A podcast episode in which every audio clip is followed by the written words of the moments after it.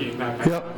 Big, biggest thing was uh, he was ready to take the f- challenge, right? He, you know, I, I kind of had a little meeting with him before the game about, you know, you're giving away a couple pounds tonight, so just do your best. And he, wa- you know, he was ready to fight him, and I thought he, he, um, he hurt him. They had to, they had to get Embiid off him, right? Because he was, he was hurting him at the other end, you know, as uh, equally as uh, or more, to be honest. I mean, he wasn't the beneficiary of all those free throws like uh, Embiid was. So Chris was actually, you know, uh, playing him from the field. So, but anyway, again, fought him hard. I thought Daniel came in, fought him hard, and I thought DJ did a great job too. They they did battled. They really battled. Kind of smiling at one of the biggest plays of the night. I thought Chris made that steal on that lob pass and ended up ended, ended up throwing it back in bounds right to Embiid, who threw in a floater, which I thought was a big play because we kind of had, him rattled and had got a few stops in a row at that point, and that was a, a tough one. You're listening to Raptorland. Here's your host, Anthony Tyrone. Good morning and welcome to Raptorland, game 31 of the season. Raptors versus Sixers. The Sixers come into Scotiabank Arena. The Raptors record 14 and 17. 76ers record 18 and 16. Let's just jump right into this game. The Sixers were in town last night to face the COVID Raptors, I mean Toronto Raptors. I had no idea how these health and safety protocols work, but players leave and come back out of nowhere all the time. There's no rhyme or reason or consistency. In the Raptors' case, it was a good thing because Gary Trent, Malachi Flynn, and Pascal Siakam were cleared to play in this game. The basketball gods had some mercy on us after that 45 point beatdown in Cleveland, I guess. Raptors starters Malachi Flynn, Gary Trent, Yuta, Pascal, Chris Boucher. Reminder still no Fred VanVleet, still no OG Anunoby, still no Delano Banton, still no Khem Birch, still no Scottie Barnes, still no Justin Champagnie. Super duper normal. Starters for the Sixers Joel Embiid, Thybulle, Tobias Harris, Tyrese Maxey, and Seth Curry, who has made a very good career for himself in the shadow of his brother. Oh, and I should say, the 76ers didn't have Shake Milton, Andre Drummond, and Danny Green because of COVID didn't make the trip. So Danny Green still has not received his 2019 Raptors championship, and we are heading into 2022. He has a firm stance that he wants to accept his ring in Toronto in front of a roaring crowd, but at this rate, I don't think he's going to get that crowd or that moment. anyway, let's just get into the game. First quarter, Siakam was in his Raptor bag in the first. He had 12 points on 5 of 6 shooting, looking real assertive on offense. I was worried about the Embiid Boucher matchup because of the side difference and the fact that Joel Embiid is like the best center in the NBA, but Boucher held Joel in check in the first quarter. Raptors only trailed by 3, 27-24. Second quarter. Now, now the second quarter is where everything kind of fell apart in Cleveland with these new players. So I was kind of watching the start of the second with a side eye. But I forgot the Raptors have some of their bodies back, so we wouldn't be seeing too many 10-day guys. The 76ers were in half court offense mode, running their stuff and keeping the Raptors 5 to 8 points away consistently. The Raptors' energy was high. They played really hard in this game. But at the end of the second, Thybulle hits a 3, and right after that, Seth Curry hits a 3 to give Philly a 7 point lead at the half. Those two shots killer because the Raptors were in a 1 point game just before those two mishaps. Third quarter, Joel Embiid decided that he wanted to play in this game and started imposing his will.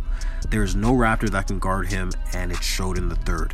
That's just a fact. He was living in the paint with absolutely no resistance and pushing the lead further and further. I thought this game was done, but the Raptors are about that life.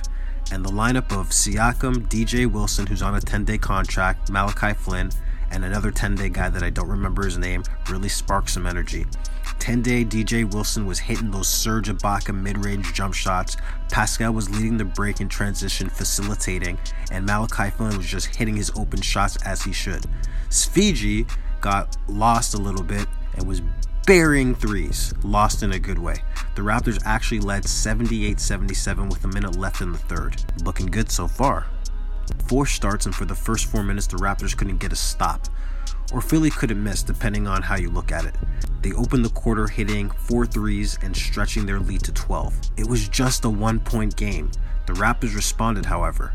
Gary Siakam, Chris, and Svi all had their moments in the fourth, and that brought the Raptors all the way back. They actually led by one after just being down by 12. The NBA is so crazy. Let's be real though, Joel Embiid hulked up and brought this home for Philly in the fourth. There was just nothing we could do with him as good and as hard as we were playing. I say we, the Raptors, I mean. It's hard because we are the Raptors. I am the Raptors. Raptors lose, but it was a moral victory 114 109. Let's get into the stats of the game.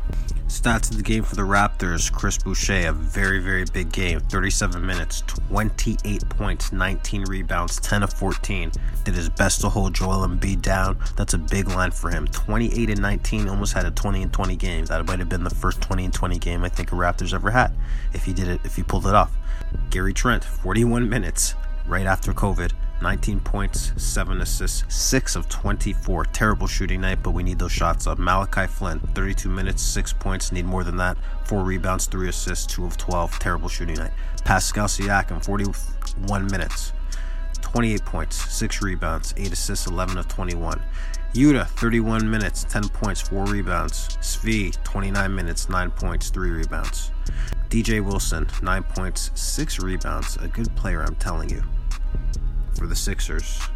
Joel Embiid with a monster game 34 minutes, 36 points, 11 rebounds, 11 of 16, 12 of 14 from the line. He was a monster. Thybulle, 7 points, 4 rebounds, but more importantly, timely shots. Seth Curry, 12 points. Maxey, 5. Tobias Harris, 19 and 12 and 10. He had a triple double. Tobias Harris had a triple double. Look at that. 19, 12, and 10 for Tobias Harris on 3 of 12 shooting. My goodness. Korkmaz, 10 points, Reed, 3. And that's pretty much all they wrote for the Sixers. It was a pretty good game. The Raptors played pretty hard. No one cares about moral victories, but this was one of those. Um, they played really hard. It was a close game. The Raptors had many opportunities to win, but the Sixers just had, you know, more of their roster there, and they're a better team with their roster. So they won. Well, well, well, what can you do? Up next, we face. Next up, the LA Clippers come to town. They are 17 and 17, exactly 500, and they don't have Kawhi. And recently lost Paul George to a soldier injury of some sort. So that's a game I feel we can win depending on who has COVID and who doesn't, which who knows at the time. I think I'm gonna make a COVID tracker at this point. It's literally changes minute to minute. Anywho, thanks for listening to Raptorland. I'm your host, Anthony Tyrone. Enjoy the day as always. Hopefully, this COVID situation gets a little bit more fixed so that we can enjoy these games a little bit more. Last night's game was fun, but I don't want to watch 10 day guys. I want to watch my Raptors. I know COVID's affecting the world, it's affecting sports, but selfishly, I just wish that somehow we could just play through it. anyway, thanks for listening. Have a good day.